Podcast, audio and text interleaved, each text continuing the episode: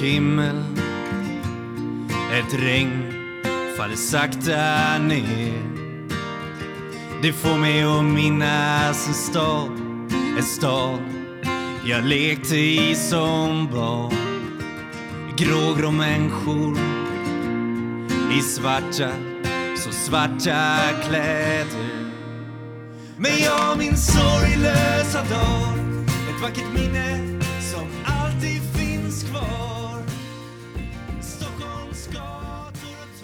Ja, hej och välkomna till Beroendepodden avsnitt 48. Mitt namn är Anneli. Välkommen till er som lyssnar för första gången och välkommen tillbaka till er andra. Eh, det här är en podcast om alla olika sorters beroende, missbruk, medberoende och psykisk ohälsa. Och jag som driver podden är själv en beroende människa och lever som nykter alkoholist sedan mer än nio år tillbaka. Eh, vill man veta mer om mig kan man lyssna på avsnitt 1. Där drar jag den korta och snygga versionen av mitt liv. Jag vill börja med att tacka alla som sprider podden på sociala medier, Instagram och Facebook. Det betyder jättemycket, så fortsätt med det, verkligen. Eh, och eh, följ mig gärna på sociala medier. Eh, jättekul. Jag lägger upp lite annan, andra grejer där också. Som eh, kanske inte kommer ut på podden. Så följ med mig där. Och eh, vill man stötta podden så går det att göra det på olika sätt. Man kan gå in på hemsidan beroendepodden.com. Där eh, finns det Eh, en flik som heter Stöttepodden som står hur man gör. Ehm, man kan också anmäla sig till Flatenloppet som är ett löplopp på 5,8 kilometer eh, den 15 september runt Flatensjön och vi springer för att bryta tystnaden kring beroende, missbruk, medberoende och psykisk ohälsa. Supermysigt, kom dit. Eh, och eh, jag kommer eh, som vanligt bjuda på en fantastisk dag med fint väder. Har det varit varje år. Så det räknar jag med stenhårt nu 2018 också. Och som sagt, man behöver inte springa. Man kan gå eller jogga eller krypa runt om man känner för det. Eh, vi har ju haft som sagt Arne med oss två år på raken. Arne är 94 år. Han tog sig runt med sin rullator. Så det finns inga bortförklaringar. Det är bara en, är ni lediga den dagen så hoppas jag att ni kommer. Så, och på hemsidan så står även mejladressen till mig. Ifall man vill få tag på mig så är mejladressen där. Och även en flik eh, eller en sida som heter eh, Hjälp att få. Där finns det lite olika flikar till olika ställen man kan vända sig till om man själv känner att man behöver stöd och hjälp. Så ja, och nu är det bara några dagar kvar tills det är julafton och jag hoppas att ni också tar ställning, eller ni gör som ni vill, men jag tar ställning och fortsätter köra på vit jul, tionde året på raken för min del och jag hoppas att det blir det resten av mitt liv. Men eh, annars så önskar jag alla en eh, god jul och god fortsättning och så ska jag släppa in dagens gäst.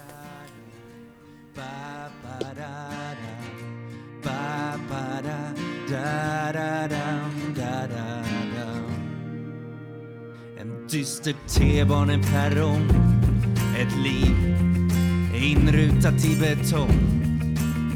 Stäng ut det andra med musik Fokusera allt på att bli rik. Här finns en dyster atmosfär Ett liv kretsat kring karriär.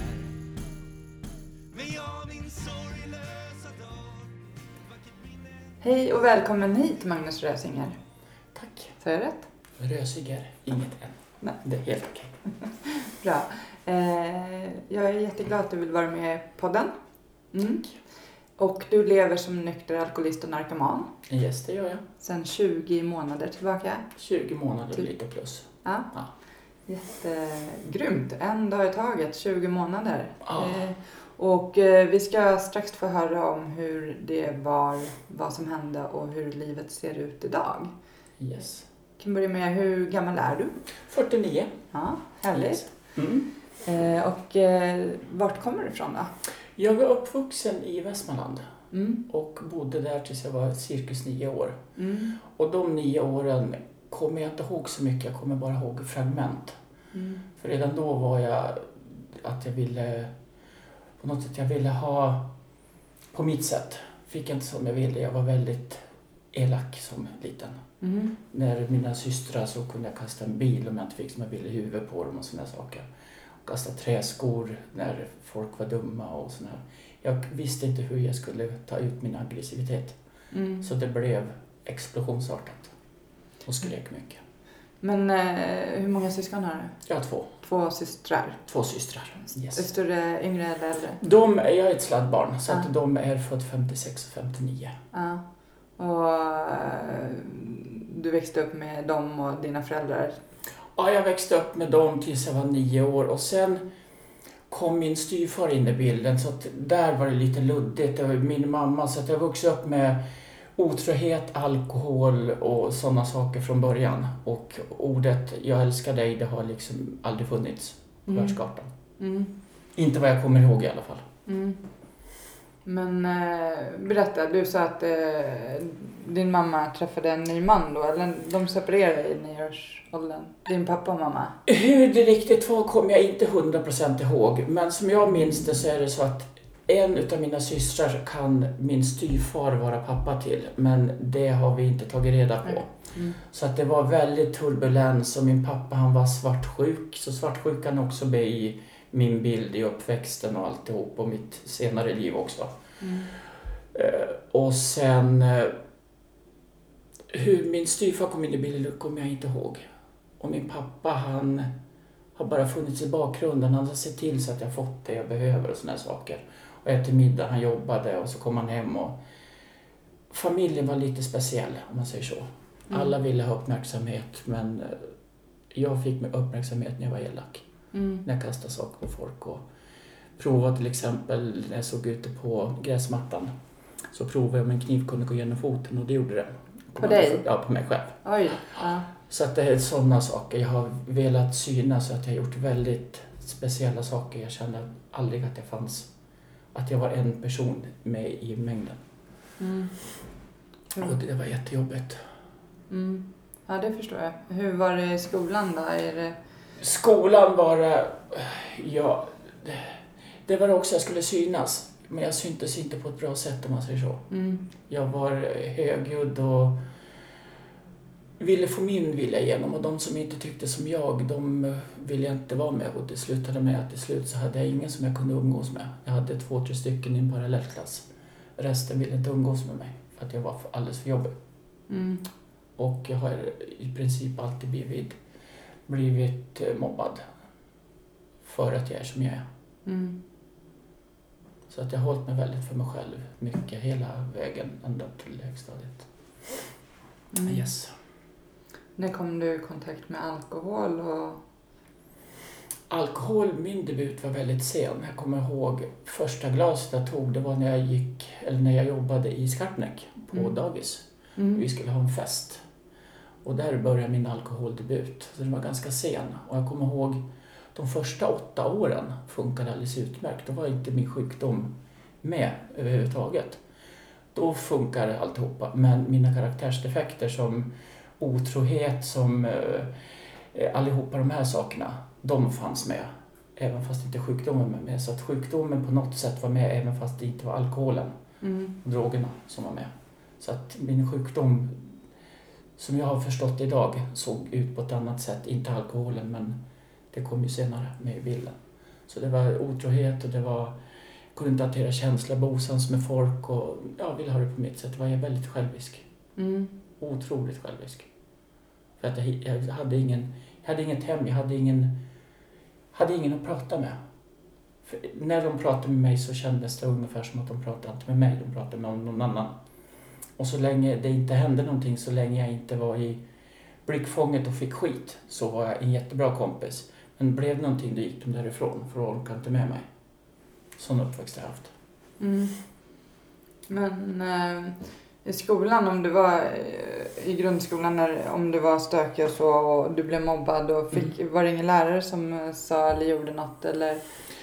Inte då, nej. Därför att jag, i och med att min mamma och pappa, jag kände att nej, jag vill inte ta tag i det. Jag, jag sa ingenting helt enkelt. Mm. För jag visste att, eh, eller jag trodde inte att någonting skulle hända överhuvudtaget ändå. Så att jag tog det som var, så att säga. Mm. Så jag hade, jag hade det väldigt jobbigt. Och det, kom jag, det har kommit underfund med idag, att det, var- det skilde jag väldigt mycket på. Det med att jag drack, det var ju så synd om mig och bla bla och så vidare. Så att jag fortsatte på den biten. Och det gick ju som det gick. Mm. Men när du kom i kontakt med, eller när du började dricka Mm. och så sa du att du hade kontroll i åtta års tid. Eh, hur, berätta, hur började livet se ut? Eh, jag var ung, Mm. eh, kom hit som 17-åring, träffade min man på, eh, det är också en liten historia, lite rolig historia faktiskt. Jag träffade honom på en porrstreet när den fortfarande fanns. En gay porrstreet som var på, den heter Norra Klara kyrkogata. Mm. Där träffade jag honom och sen blev vi ett par ganska snabbt för jag ville bort från mina, min styvfar och min mamma. Men eh, redan då så började det vara väldigt mycket alkohol. Det var ju liksom bara alkoholister runt omkring mig allihopa. Här kommer den fullmiddag. Det var ju, eh, vi gick på klubbar som hade 23-årsgräns. Eh, det var, eh, vad heter det, de var ute efter min man och sex och alltihopa. Och i och med att de var tända på honom så kom vi in på klubbar här och där. Det var mycket, det var mycket sex, det var mycket otrohet, det var mycket alkohol. Mm. Och det hände liksom ingenting då. Det liksom, jag kommer ihåg allting och sådär. Jag hade väl en blackout på två, tre år de första åren. Så det var inte, det var inte de första åtta åren som sjukdomen började.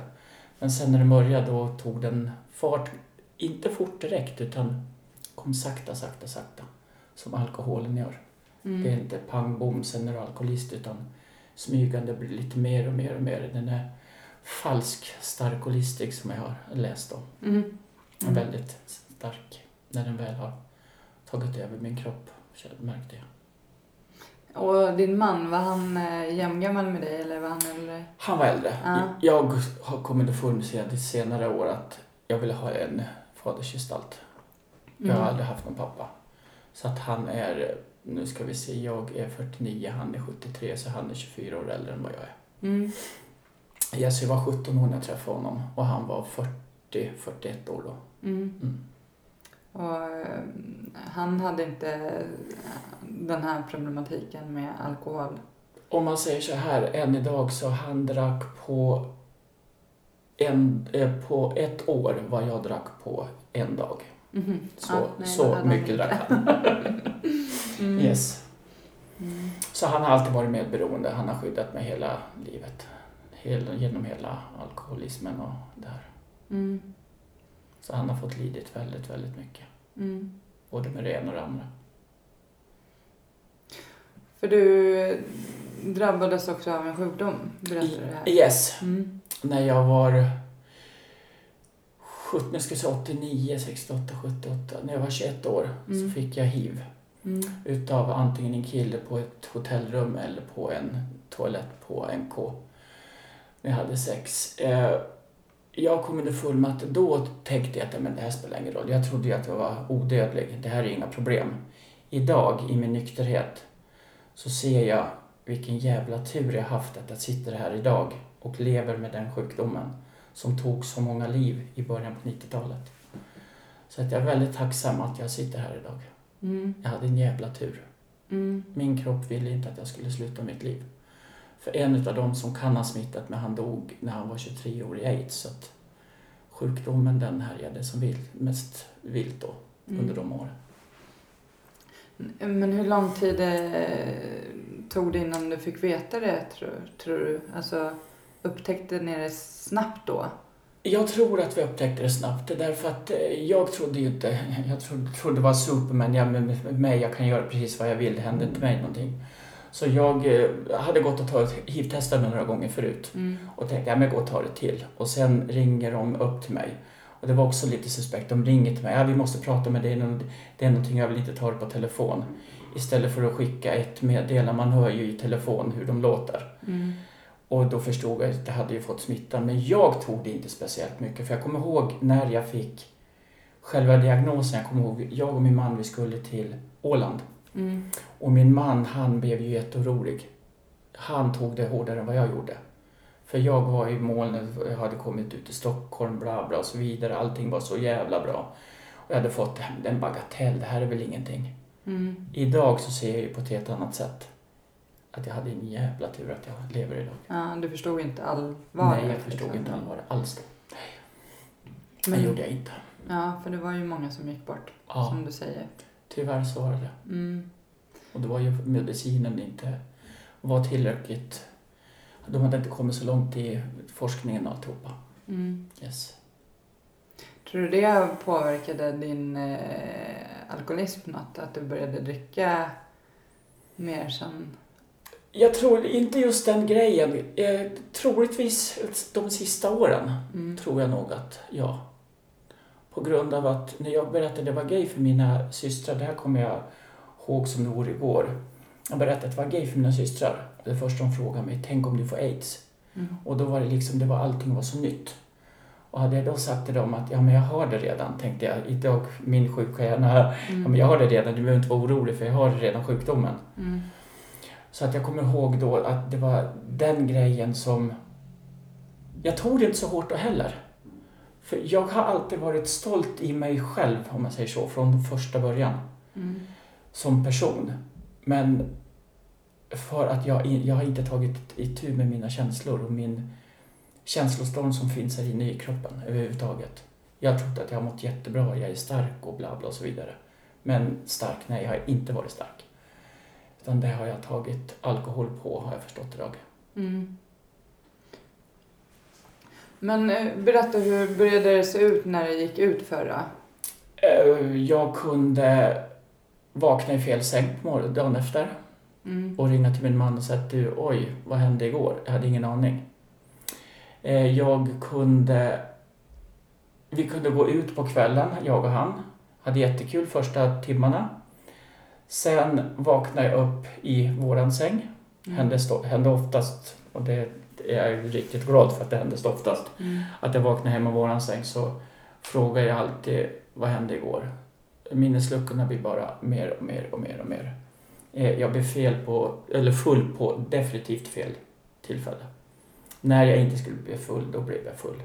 Och när det inte spelade någon roll, då var jag nykter. Så det var liksom, allting blev en mix av bara tokigheter. Mm. Ja, han måste ha haft väldigt mycket tålamod om du ringde Han, från... han fick stå ut i 22 år i min Mm. alkoholism. Mm. Så han är starkt medberoende. Mm. Jo, men förstod du någon gång under den här tiden eh, Ja, innan du nådde din botten? Yes. Eh, Ja, ja, oh ja, ja det, men det, jag skojar ju. Ja, men jag vet att alkoholist, skål. mm. De sista fem åren, det var liksom inga problem för mig. Mm. Eh, Jag sa det hela tiden, jag visste att jag var alkoholist. Mm. Jag ville inte göra någonting åt det. För jag trodde inte att jag hade problem. För alla mina, alla våra kompisar runt omkring, de var alkoholister de också. Mm. Mer eller mindre, så det spelar väl ingen roll. Det är bara att jag var fullblodsalkoholist och de, om man nu ska jämföra, så de andra var inte så alkoholiserade så som jag var. Mm. Men jag tog det, ja, men de dricker ju också, det spelar väl ingen roll. Så det fick min man ta varenda gång när vi var ute. Han kollade hur mycket jag drack och sånt där, men det slutade med att jag gömde ju grejer runt hela lägenheten.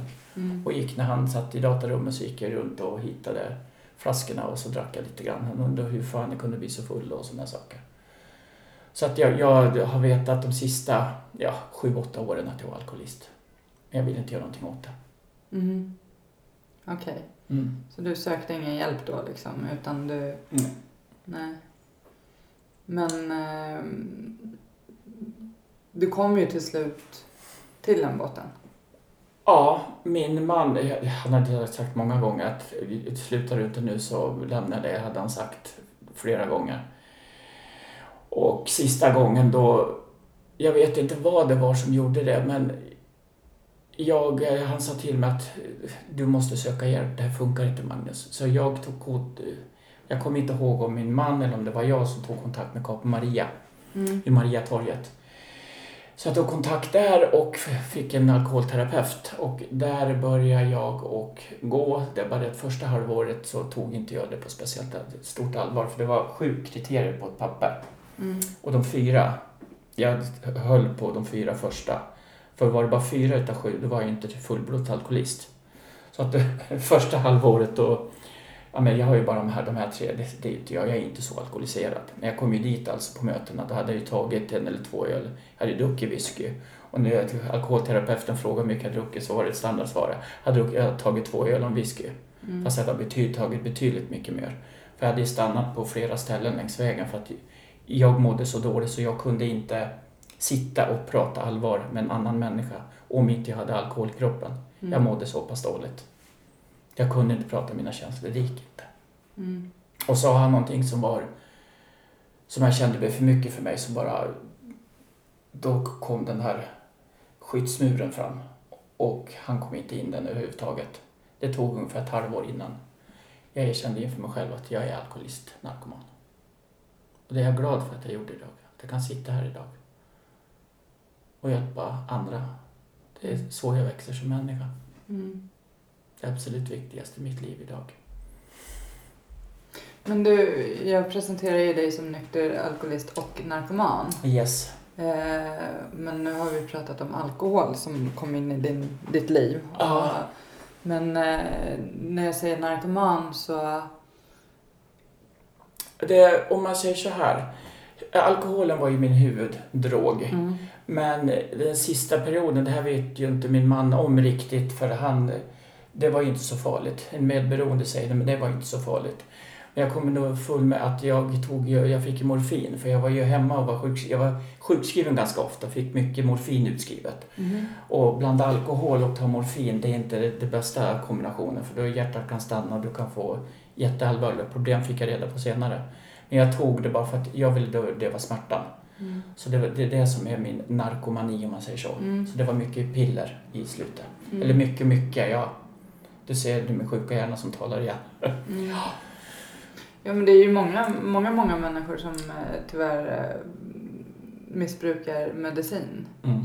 Utan att kanske tänka på att det också är ett missbruk. Mm. Ja, det, var, det var det jag inte kom Mm. underfund med förrän jag pratade med en, en god vän som jag kom underfund med. Just det, jag tog ju morfin i Mm. slutet också.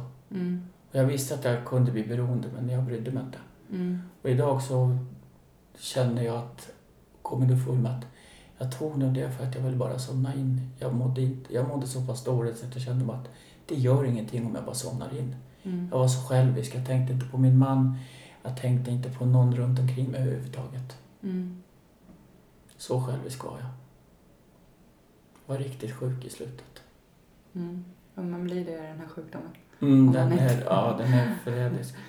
Ja. Men eh, så gick du till Capio Maria och så Yes. efter ett halvår så insåg du att Då trillade paletten ner att nu måste jag sluta. Och det var, det var det mest jobbiga och bästa beslut jag gjort i hela mitt liv. För jag har aldrig mått så dåligt och så bra på samma gång. mm, Eh, Jag kom in i en gemenskap och jag började med Minnesota-metoden som tyvärr idag är nedlagd på Capio. mm, Och det var den som hjälpte mig igenom.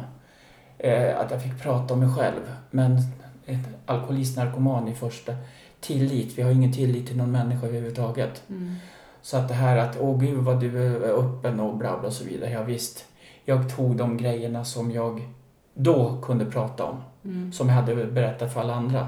Men jag hade de här riktigt mörka hemligheterna som jag senare har tagit med en annan person. mm, Så att, eh, men Minnesota-metoden, det var den som hjälpte mig.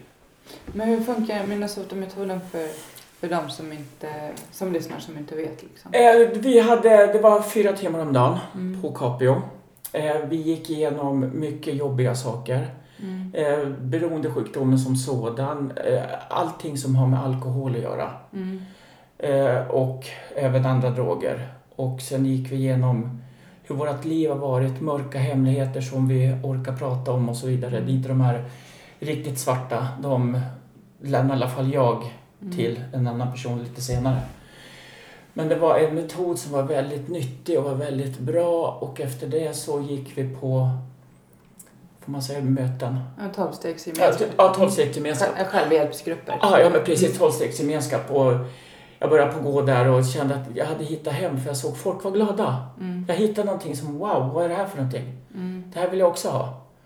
Och jag, hade ju, jag har ju en fördel, jag är ju all in med allting. mm, spelar ingen roll om det är sex, alkohol, om det är träning, om det är allt, någon, vad det än är, så är jag all in. Mat, allt är jag all in på. mm, Så att jag har gått all in även i det här, i det här tolvstegsprogrammet och det är jag jävligt tacksam att jag har gjort. mm, Och jag måste göra det för jag märker att jag blir en bitch om jag inte gör det. mm, Men tolvstegsprogrammet, det var, eller det här Minnesota, det var ett program som la grunden för hur jag ska komma och bli. mm, För jag hade, de ställde ett ultimatum innan man kom in på Minnesota så var man tvungen att vara nykter i en månad. Mm. Den månaden, den, är, den har jag ingen minne av överhuvudtaget. Hur jag klarade av att vara nykter i en månad innan, det kommer inte jag ihåg. Mm. Så jag var inne på avgiftning ett antal gånger. Jag tror det var en gång. Sen visade min man att det var två eller tre gånger innan jag opererade mig. För jag var så pass full och hade så höga levervärden så att de vågade inte sätta in någon medicin så att de kunde inte operera mig överhuvudtaget. Mm. Det har fick- fått reda på typ ett och ett halvt år in i nykterheten. Hur det egentligen låg till. Mm. Jag fick se recept, eller vad heter kvitton på sådana Mm. saker. Så att det, var, det var lite skrämmande att jag inte ens kommer ihåg hur många gånger jag låg in på avgiftning på Capio. Mm. Den där jag, jag kommer ihåg, det var ju den sista veckan innan jag kom in på uh, Capio på Min- Minnesota. Det var ju precis en vecka som jag låg inne och sen ville jag vara där längre men jag fick inte vara där för det var ganska mycket folk som stod på kö och väntade för att komma in. Det var fullbelagt hela tiden. Mm. Det var många som har problem. Så att jag kommer ihåg när jag blev utskriven där, jag var så jätterädd. Jag visste inte vad jag skulle göra. Men det jag kommer ihåg att de sa att om du i det här tolvstegsprogrammet, om det är så att du ska hålla dig nykter, så gå på många möten, ta telefonnummer. Så att det är 90 möten på 90 dagar. En alkoholist vill ju överdriva så att jag ska ju vara bäst om man säger så, inom parentes. Så jag gick på 120-130 möten på 90 dagar för att jag kände att jag vågade inte göra något annat. Mm. Jag eh, gjorde så som de sa åt mig. Gå på mycket möten, försök att hitta någon som kan vägleda dig i tolvstegsprogrammet. Mm. Så att så småningom så gjorde jag ju det. Och det räddade mitt liv. Mm. Hade inte jag gjort det, det här att be om hjälp, det är inte så lätt som man tror. Många säger att men det är väl bara att du ber om hjälp om du har det jobbigt. Men en alkoholist och narkoman tänker inte så. Man måste komma till en speciell gräns för att man ska ha modet och kunna söka efter hjälp själv. Mm. Och sen också det här att ensam är stark. Många som är eh, alkoholister och narkomaner kanske är uppvuxna dys- dysfunktionellt och har haft det här äh, geggiga runt sig hela tiden. Så då kan det ju vara svårt med tillit och våga be om hjälp för att man kanske inte har haft den där hjälpen som man har behövt runt sig. Och så Precis. helt plötsligt kommer man in och så ska man våga blotta sig för en annan människa och ha tillit och be om hjälp och så här.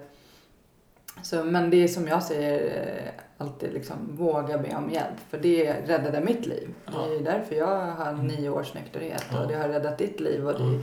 finns hur många människor som helst som det, att våga ta första steget och be om hjälp. Mm.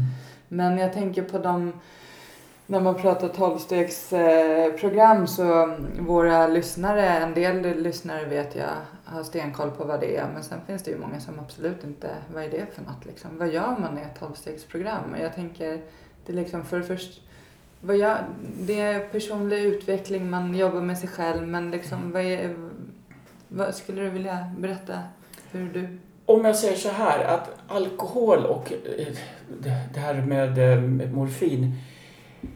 Jag hade inte svårt för att sluta men jag hade svårt för att inte börja igen. mm, För det är nämligen så att alla de här känslorna och sluta och vara tårfull mm, det är absolut den värsta känslan som finns i en människas liv, åtminstone i mitt liv.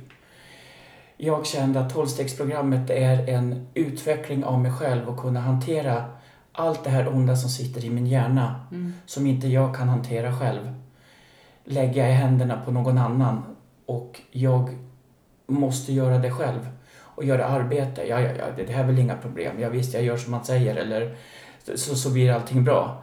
Men sen när jag väl började på arbeta i det här tolvstegsprogrammet så märkte jag att jag kom i kontakt med mig själv. mm, Eh, Jag får använda mina känslor på ett positivt sätt. Jag kan visa känslor, jag vågar visa känslor. Det är ett program som hjälper dig att bli en bättre människa. mm, Från eh, ja, små saker till jättejobbiga saker. Och utan det här programmet så hade jag varit helt förlorad. mm. Jag behövde ha någon som sa, sa åt mig att det här och det här måste du göra, annars kommer du inte klara. Och hade inte jag gjort det så hade inte jag suttit här idag. Mm, Jag gjorde precis vad en annan människa sa till mig. mm, Och det måste jag göra. För det här att vara torrfull, det är absolut det värsta jag varit med om. mm. Ja, man mår inte bra. Man vill bara ta det där glaset för att få den där känslan att känns, allting bara försvinner. Du behöver inte tänka. Mm. Det är den skönaste känslan när man, när man bara vill försvinna från. Det går liksom inte att beskriva. Man vill bara ta det där glaset för att få bort det här. Men det tolvstegsprogrammet det gör att du behöver inte ta det där första glaset. Mm. Och det är det som är så magiskt. Mm. Jo, för det finns ju många människor som slutar dricka eller tar sin drog och så. Eh, som man ser mår väldigt, väldigt dåligt fortfarande. För Ja. att de faktiskt inte jobbar med sig själva eller tar hand om det som finns på insidan. Som, och till slut så gör det för ont så att man troligen kanske kliver på igen.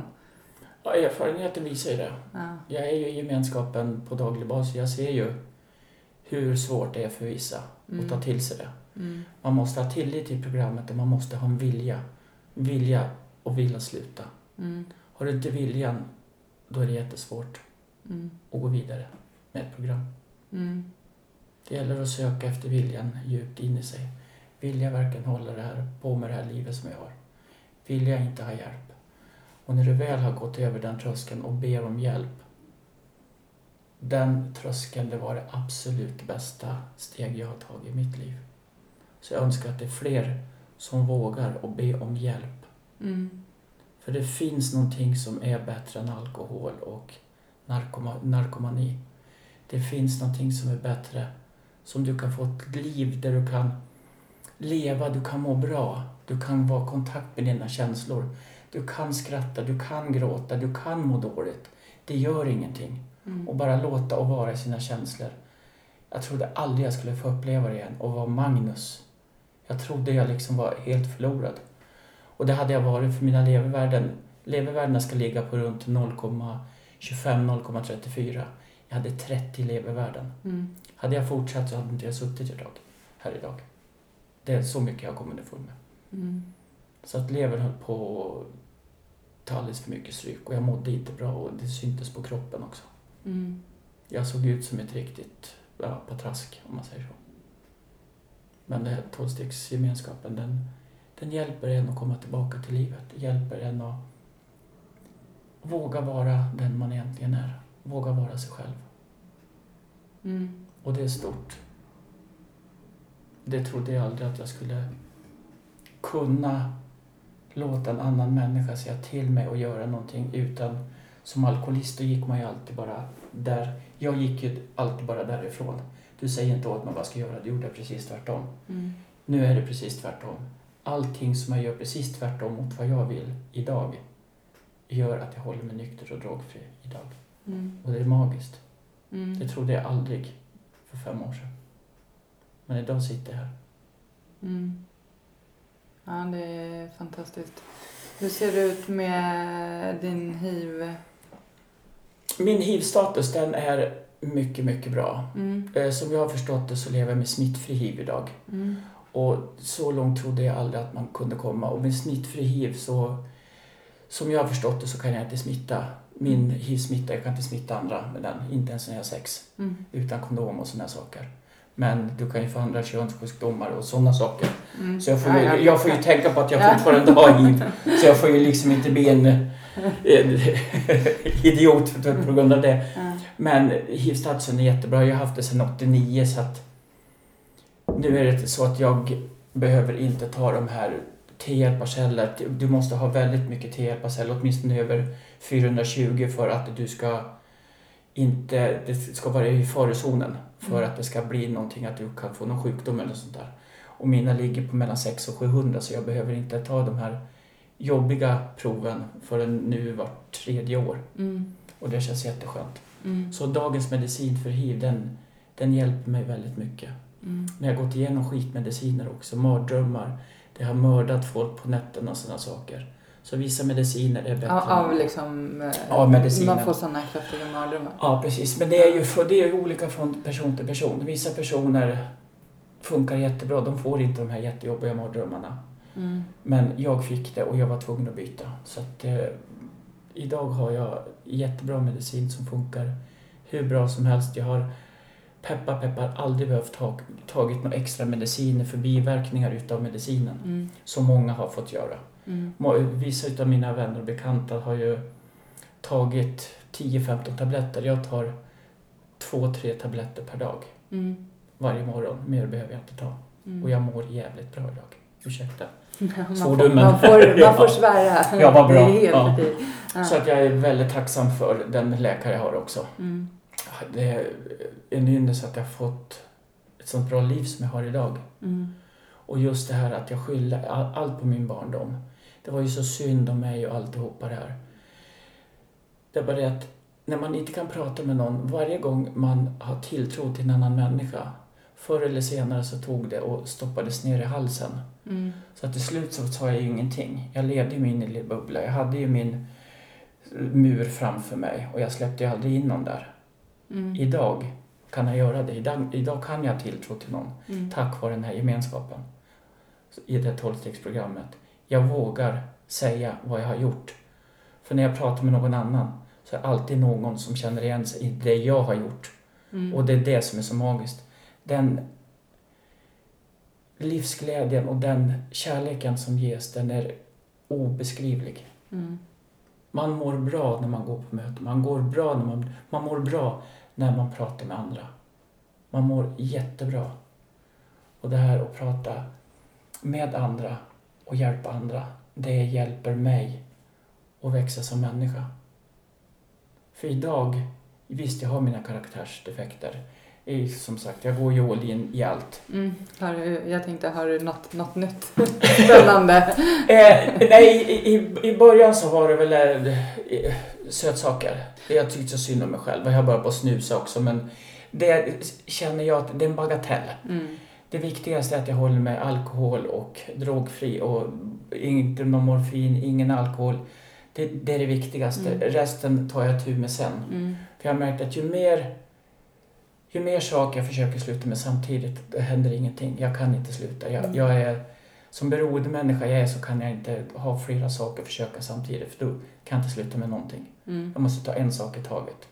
Och nu har jag en annan sak som jag fokuserar på. Till exempel det kan vara sex, det kan vara missbruk, det kan vara... Eller det, eh, missbruk är det vi pratar om, knappt Mm. Nej men eh, träning, mat, Mm. sötsaker. Jag tror att eh, så länge man liksom, nu har ju du eh, lärt känna dig själv så pass bra så att du kan se liksom så här, men nu gör jag det här lite för mycket. Ja, ja. Alltså, ja, för jag exakt. kan ju också, eh, under de här åren så har jag ju snöat in på nya saker. För, för jag får ofta mail, eller jag får mail hela tiden, men, men då är det så här, ah, men ni borde prata lite mer om hur man hoppar mellan, mellan olika beroende. Så jag ska ha lite mer sådana avsnitt också. Men, Eh, men det som, eh, som tiden har gett mig, det är ju liksom att jag ser ju när jag börjar snöa in på något nytt. Mm. Och så kan man ju välja kanske om man vill stanna där ett tag eller om man vill bryta det. För att eh, nu har man ju kunskapen Mm. att kunna liksom ta sig bort. Och jag har ju, får jag säga att jag har en sponsor? Ja, ja, ja. Ja.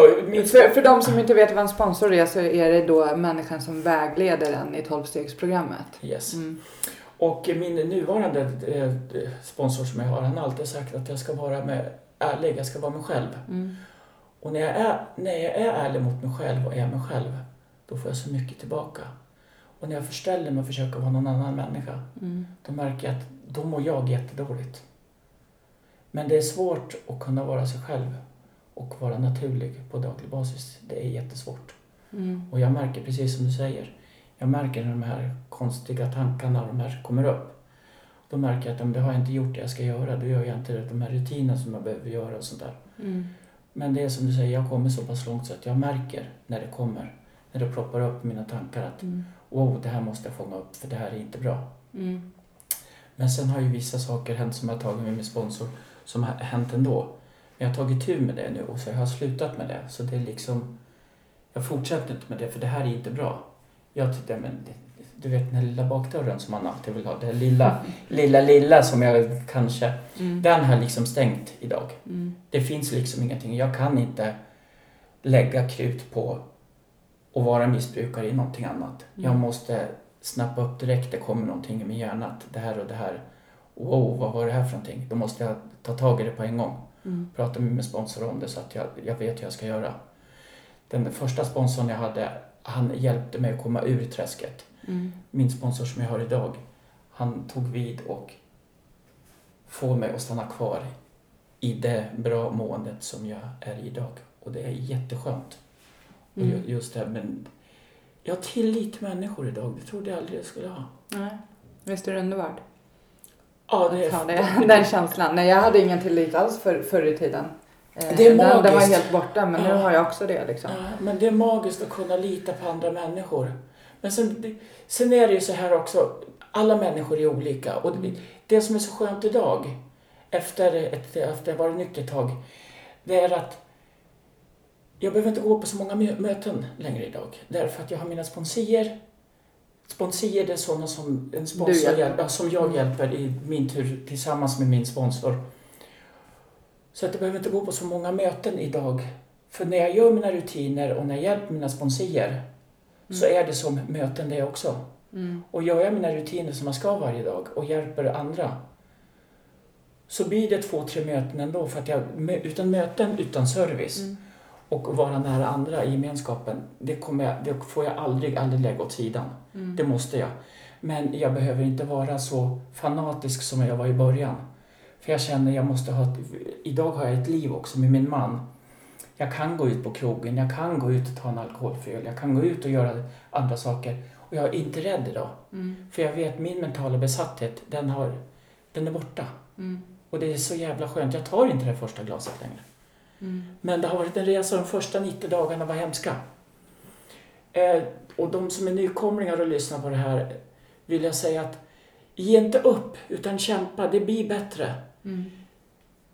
Jag hade, de första 30, 60, 90 dagarna var fruktansvärda. Men idag sitter jag här med 20, 20 månaders nykterhet och jag känner att det går. Om du bara har, lägger lika mycket jävla namn på när du var ute och använde droger och alkohol så går det att få ett bra liv. Det går att finna tilltro till andra människor, tillit till andra människor. Det finns någonting annat än alkohol och droger. Du kan ha kul utan alkohol och droger. Det är jag ett levande bevis på. Mm. Jag, kan, jag har till och med varit utomlands utan att tänka på det här att åh, jag måste gå ut på, på disco och supa. Det finns inte på världskartan längre. Jag kan ha kul ändå. Jag gå brukar säga att mitt liv började när jag slutade dricka. För jag har ett fantastiskt liv idag. och Superkul. Och allt det här som jag drömde om tidigare, det gör jag nu. Ja. Eh, Nu är det inte längre bara en dröm. Utan nu finns möjligheten att göra det när man inte lägger ner alla sina pengar på alkohol eller all sin tid och energi på alkohol och Mm. annat. Liksom. Så helt plötsligt så börjar ju livet fungera. Ja. Och det jag har märkt också som är annorlunda. Jag gjorde ju alltihop det här som jag ville göra. Mm. Men idag gör jag det nyktert och jag kommer ihåg vad jag gör och jag är närvarande. Jag var på min första Depeche-konsert eh, nykter Mm. i år och det var magiskt att få höra och se alla runt omkring. Och har varit på min första Pride, två Pride nu nykter. Och kom ihåg dem. Och komma ihåg dem och inte bara det, den, den här föreställningen. Ja men alla andra var ju så jävla fulla. Eh, förra året så tittade jag just hur många som drack på den här bi- läderbilen som jag alltid går på. Mm. De enda som drack, jag tror det var två eller tre, de andra de drack vatten. Och det var ingen som var onykter, det var ju bara jag som var full. Och jag kände att första året när jag var där, då var det fortfarande det här avståndstagandet. Han, de tittade verkligen på mig. Är han nykter, är han full eller hur, vilket tillstånd är han i? Mm. Och det var hemskt att se dem som jag har umgåtts med så pass länge i min alkoholism. För du har ju trott att de också har druckit på samma sätt Ja, som all, dig. allihopa Ja. drack likadant som jag. Ja.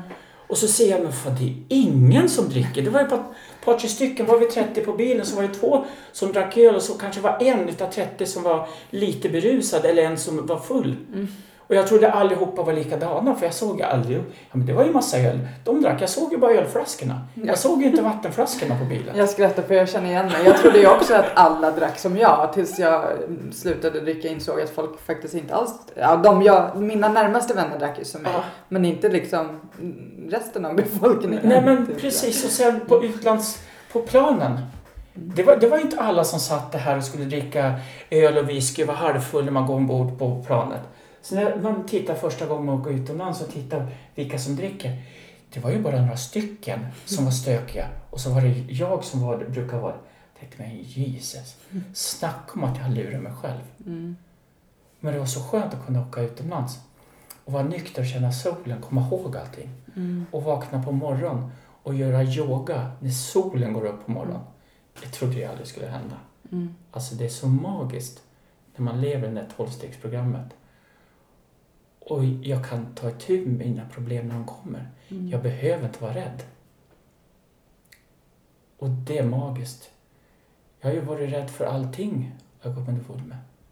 Allting har suttit vid rädslan och min själviskhet. Men det, själviskheten den kommer alltid finnas. Jag kommer alltid vara ego. Jag har alltid va- vara den som vill synas och alltihopa. Men det står jag för. Men jag gör det, tror jag, idag på ett bra sätt. Ja, fast eh, du släpper ju din själviskhet varje gång du hjälper en annan. Ja, det gör jag också. Mm. Ja, det. Sen att man kanske vill synas och höras, det måste ju inte vara något fel. Det kan Nej. liksom... Ja, och det är också någonting som man måste bearbeta också. Mm. Många gånger så är det kanske inte fel att synas och höras. För det kan vara någon som tar till det också. Mm. Men det är också en bit som håller på att lära mig och Mm. ta liksom. För jag vill inte ta bort Magnus. Jag vill ta bort den här sjukdomen. Jag vill ta Mm. bort mina värsta karaktärsdefekter. Men jag måste ha tålamod. Mm. Jag har varit ute och använt i 22 år. Det, hän- det här händer inte på 10 år kanske. Mm. Det kanske händer efter 22 år kanske börjar hända någonting så att det liksom tänker som en vanlig människa om jag nu lever då. Men jag måste tänka på att sjukdomen ligger alltid i bakgrunden. Jag måste göra någonting åt det varje dag. Mm. Gör jag inte det så är jag helt ute och cyklar. Jag kommer att ta vid där jag slutar. Och det vill jag inte. Jag mår för bra idag. Utan alkohol alltså. Det, det är som du sa. Mm. Det var då mitt liv började. Mm. Jag kommer ihåg allting. Jag behöver inte vara rädd för vad jag gör när jag går på krogen. Jag behöver inte vara rädd för som jag alltid var förut. Vad kommer hända? Kommer jag bli för full? Kommer jag bli det? Kommer jag bli det? Kommer jag vara otrogen? Kommer jag vakna upp i fel säng? Jag behöver inte vara orolig för det längre. Jag behöver inte vara rädd för sådana saker. För det händer inte. Mm. För då har jag lärt mig att jag känner efter. Om jag gör det här, känns det här bra? Nej, det här känns inte bra. Nej, men strunta i det då. Och är det så att det fortfarande känns, ja men det, det, det, det här känns någorlunda, då har jag min sponsor och så ringer jag och frågar honom. Nej, det här ska du inte göra, för det här är inte bra. För i och med att du ringer och frågar mig om du ska göra det eller inte så har du svaret på den frågan redan där. Mm. Och det är det jag kommer underfund med hela tiden. Att när jag behöver ringa och fråga om det är bra eller inte, då är i princip svaret nej, du ska inte. Och sen det här att säga nej, det är inte heller så lätt alla gånger. Men en sak i taget. Mm. Jag vill inte bli en tråkig, som gör allt, en tråkig kille som gör allting rätt.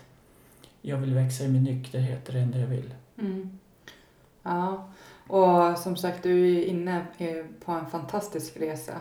Liksom. Mm. Och som, du har ju redan kommit långt, det hör man ju. Och det är jättefint att se liksom, att du mår så bra och eh, har ett sånt fint liv. Eh, men det, är liksom, det finns så mycket, mycket mer. Det är det som är så häftigt, att få utvecklas dagligen. Liksom. Ah, Och inse att det kommer till en mer och mer bra saker hela tiden. Och, som man vågar göra. För jag hörde någon talare som sa det här att först då så blir du nykter och drogfri. mm. Och sen eh, blir du sponsor och så har du, eh, har du sponsier. Och sen så går du in i någonting annat, kanske hjälper Rädda Barn eller någonting annat. Du behöver inte bara hjälpa inom det här. När du är så pass mogen så gör du det. Och Du kan sitta och gråta åt en annan sån sak. Mm. Så att det blir liksom mer och mer och mer. Mm. Och det som är så fantastiskt, jag kräver ingenting tillbaka då, utan jag ger det av glädje. Mm. För jag växer när jag ser andra mår bra. Jag växer när jag ser andra från förtvivlan bli glada. Och när jag pratar med vissa, de är lite på, lite på dåligt humör. Och så är jag mig själv och jag, jag mår bra och är glad. Får dem på bra humör, får dem att tänka på annat. Mm. Det är nykterhet för mig idag. Mm. Och se andra glädjas. Få den här glimten i ögat. Mm. Det gör mig otroligt stark. Mm. Men man får aldrig glömma bort den här sjukdomen är så listig, stark och falsk. Mm. Så att man måste göra, jag, inte man, jag måste göra på daglig basis måste jag göra det jag behöver göra för min egen del. Mm. För att kunna leva det här livet som jag har idag. Mm. Vi får aldrig glömma bort det. Måste göra det som krävs i tolvstegsprogrammet. Jag kunde inte tillfriskna själv. Jag behövde hjälp. Mm. Så att behöver någon hjälp så är det bara att be om hjälp. Det finns hjälp att få. Om man vill komma i kontakt med dig så Yes. kan man eh, mejla till mig och få din mejladress. Absolut, kanske. absolut. Mm. Det är inga problem. Mm. Absolut. Mm. Jag tänkte till er som lyssnar, som sagt, första steget, våga be om hjälp. Och eh, i podden, det finns ju jättemycket hjälp att eh, få. Eh, massa människor som gärna ställer upp och eh, hjälper till. Så hör av er om ni vill komma i kontakt med någon av dem.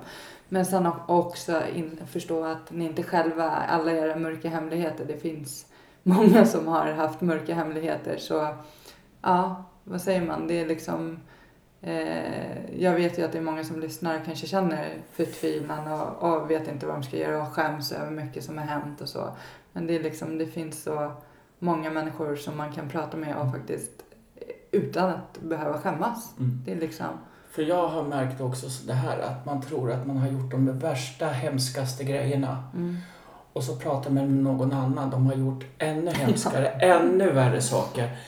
Och framförallt, vi är aldrig ensamma mm, inom gemenskapen. Aldrig ensamma.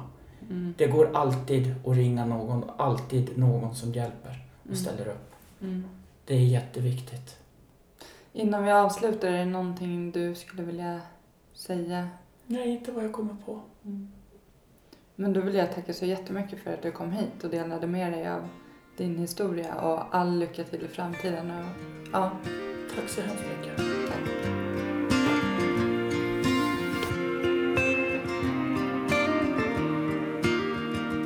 Mörk himmel Ett regn faller sakta ner det får mig att minnas en stad En stad jag lekte i som barn. Grågrå människor i svarta, så svarta kläder. Men jag minns sorglösa dagar Ett vackert minne som alltid finns kvar. Stockholms gator och torg Ett liv sorry. ba, ba, da, da. Ba, ba, da, da. Ba, ba, da, da, da, da, da, da, da. Ba, ba, da, da. Ba, ba, da, da. Ba, ba, da, da, da, da da, da. En dyster T-baneperrong Ett liv inrutat i betong. Stäng ut det andra med musik. Fokusera allt på att bli rik. Här finns en dyster atmosfär. Ett liv kretsat kring karriär. Men jag min sorglösa dag. Ett vackert minne som alltid finns kvar. Stockholms gata.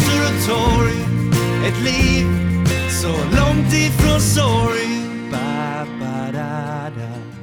Ba, ba, da, da. Ba, ba, da, da, da, da, da, da, da. Ba, ba, da, da. Ba, ba, da, da.